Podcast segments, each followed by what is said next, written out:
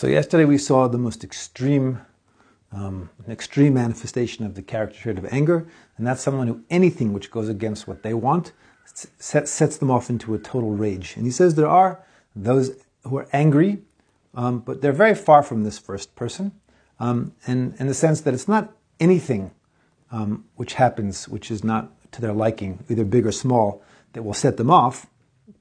Okay, it's not like everything. This guy is furious all the time. Guy number one, guy number two. This is not like that. This is, however, if something does happen to get the guy angry, so then he becomes totally enraged, a tremendous anger. And this is what in Perkei Avos, what the sage is referring to when they describe such a person as kasha lichos.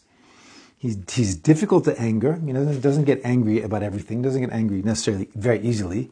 But when he gets angry, watch out. The kasha lichos. It's very hard to calm them down.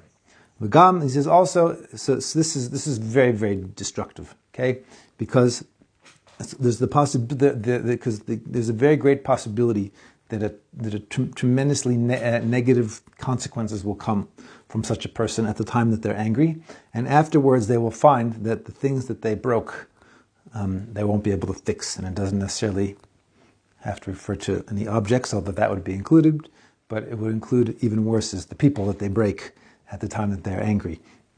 You know, my very first job, like sort of a proper job, in an office when I think I was about 17 years old, and my father got me a summer job right before I started university, and it was with some sort of business associate of his, and I was actually essentially filling in as the receptionist for the summer. I'm not sure what happened to the previous receptionist, but once I started working there, I had some idea, because the guy who was his company, it was a small company, had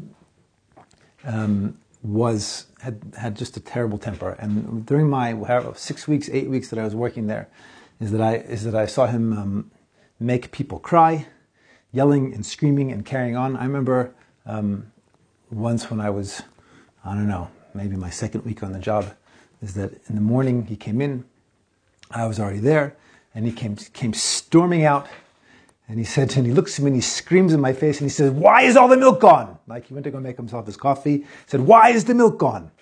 I'm not really, I wasn't really sure how to answer that question, why is all the milk? So I said to him, "I guess because it got finished."